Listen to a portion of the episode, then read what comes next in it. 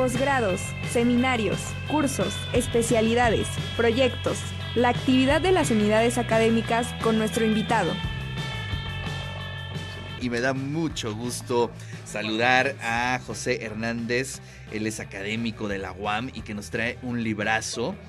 Y bueno, tiene un título, a ver, ¿quién lo descifra? Jumping Someone Else Train Remix, que podemos decir que la traducción más o menos que dice. Hacia el español sería subiéndose al tren del mame. muy bien, muy bien. Y entonces eso nos da la dirección un poco de lo que trata este libro, una reflexión sobre el llamado revival post-punk mexicano.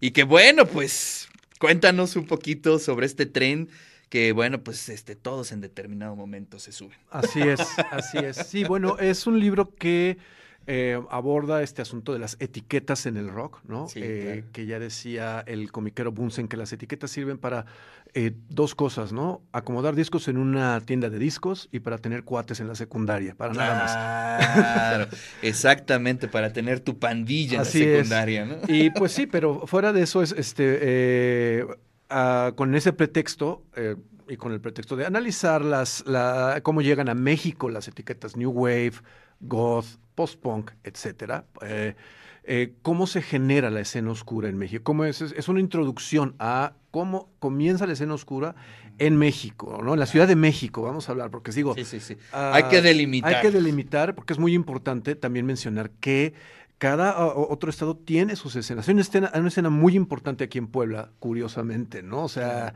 que desde hace unos 20, 30 años que se ha estado gestando también y que va a la par y que ha nutrido mucho a la escena nacional. Claro, sí, y bueno, bueno, Ciudad de México es la gran puerta, ¿no? Bueno, quizá con Monterrey, con Guadalajara, ¿no? De, pues todas estas olas contraculturales que pues, prácticamente desde los 50 han estado llegando al país, pero este llega en un momento interesante, ¿no? Porque llega en una década muy oscura precisamente, ¿no? Así es. En donde se empieza a romper eh, los esquemas de la izquierda, la derecha, la posmodernidad. De pronto ya no sabes ni qué género estás escuchando, no sabes sobre qué estás pisando. Así es. Y eso es un poco pues, de lo que hay que analizar. Y, creo que hay poco en torno a la reflexión de ese periodo en específico en México, sí. ¿no? Sí, sí, además es un periodo muy padre. Eh, luego, los 80 por una parte es eh, mundialmente es una ruptura fuerte, ¿no? Con, como comentas, ¿no? Con toda esta parte de modernidad, posmodernidad, lo que va a ocurrir en los países anglosajones, que de ahí de repente nosotros nos estamos muy influidos de su cultura pop y la generamos acá, ¿no? Entonces estamos hablando de un momento también cuando ya hay una generación, dos generaciones posteriores a Vándaro, a las cuales a Vándaro no les dice nada, pero toda esta, todo lo que Pero lo sufre. No, lo sufres, ¿no? no tanto por ser rockero, sino por ser joven, ¿no? Por todo lo que pasa en, 78, en 68, 71. Eh, que es muy raro, ¿no? Que después del halconazo venga un festival como Avándaro, entonces, este, sí, sí, sí. Pero ahí se, para todo, ¿no? Y cómo la juventud pasa de ser esta cuestión estigmatizada a por, por, la industria de los medios de comunicación hacer como que una fuente de comercio, ¿no? De decir, ok, mira, aquí tenemos un espacio en donde podemos comerciar. Acuérdate de lo que decía Deleuze, y eso, esa es una de las grandes frases que, que la podemos aplicar en este caso, ¿no? Eh, de esta máquina que eh, rehace, es decir, el propio error lo rehace para convertirlo en una virtud, y eso se puede aplicar mucho a la contracultura. Así es, ¿no? Decir, de pronto afectaba socialmente. Claro, claro, Pero encontró la fórmula para hacerlo muy rentable. Exacto, ¿no?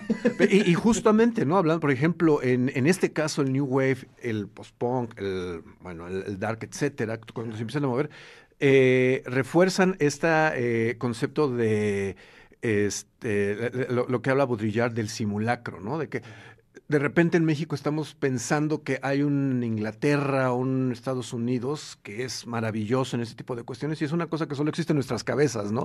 Y no nos damos cuenta que estamos generando mundo en nuestro propio contexto. Entonces, ese es ese análisis el que va por ahí. Oye, pues qué interesante. Ya por aquí el director de publicaciones, el maestro Lucio, dice, consígueme ese libro. Bueno, pues ya está eh, obviamente, y además este, les tenemos una sorpresa. Y ayer estábamos platicando precisamente con José Hernández sobre la posibilidad de llevar este libro a la colección de audiolibros de nuestra universidad.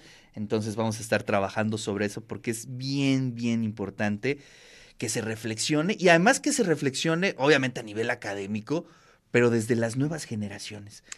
Fíjate que yo eh, hace un par de semanas estuve en un festival, eh, eh, específicamente estaba yo escuchando a Molotov. cantando la canción del Tri, del perro negro. Y, fue, un, fue un momento así como de lucidez, de pronto decir, a ver, ¿de dónde está bien, de dónde viene esta canción? ¿De dónde viene esta rola? ¿No? El sentido de la rola y dónde se está cantando en este momento. Así es. ¿No? En un festival patrocinado por una gran marca, por una gran cervecera, en donde los chicos mm, quizá no perciben o no entienden el significado de la contracultura o de lo que fue la contracultura. Así es. Pero bueno, pues ahí está. Ahí está, ¿no? Pues ya, les toca otro país totalmente, ¿no? Sí, exacto, exacto. Nosotros viajábamos de un estado a otro, ¿no? A Puebla ver a Queen, por ejemplo. Exacto, sí, sí. Porque no había de otra, ¿no? Ellos es así como, ah, mira, hay un concierto, no, no, el que sigue, o sea, y no, y no por menospreciarlos, ¿no? Sino por. Es otro mundo. Es otro mundo, totalmente. Sí, sí, sí. Oye, pues felicidades por el libro, una reflexión sobre el llamado revival post-punk mexicano y que bueno, pues este, pues todavía está dando sus patadas, ¿no? Así el post-punk en México. Y bueno, pues está interesante el, todo el análisis. Además viene ni más ni menos que eh, apadrinado por eh, David Cortés, ¿no? que es, nuestro gran, gran, gran crítico musical. Y bueno, pues ahí estaremos, ahí estaremos discutiendo sobre eh, este libro más adelante, porque viene una segunda parte. Estoy... Viene, bueno, es, digamos, la introducción a una serie de libros que analizan la escena oscura mexicana. Ese se va a llamar eh, Vamos a jugar a Londres, con este asunto de, sí, sí. Pienso que estoy en otro lado. Y son unos tomos bastante cordiales. Este. va a estar dividido en varias partes. Y en cuanto salga, pues también con muchísimo gusto lo traemos para pues presentarlo por acá. Y lo presentamos aquí, efectivamente, lo presentamos aquí en Puebla, o los dos, o los que tengas en ese momento. Creo que será un libro que lo recibirá muy bien la audiencia de Radio y TV WAP. Es José Hernández, muchísimas gracias. Muchísimas gracias a ti y a toda la gente de TV WAP, de Radio WAP, que pues han recibido y que han abierto las puertas y que pues está muy padre todo esto, ¿no? ¿Puedo dar un anuncio? Sí, por supuesto. Hoy en la tarde en el Foro Cultural Caruso vamos a presentar el libro a las 5 de la tarde, ¿no? Entonces, si se quieren dar una vuelta por ahí, ahí vamos a estar y con ah, muchísimo gusto, ¿no? muy bien, con los amigos del Foro Caruso estará presentándose este libro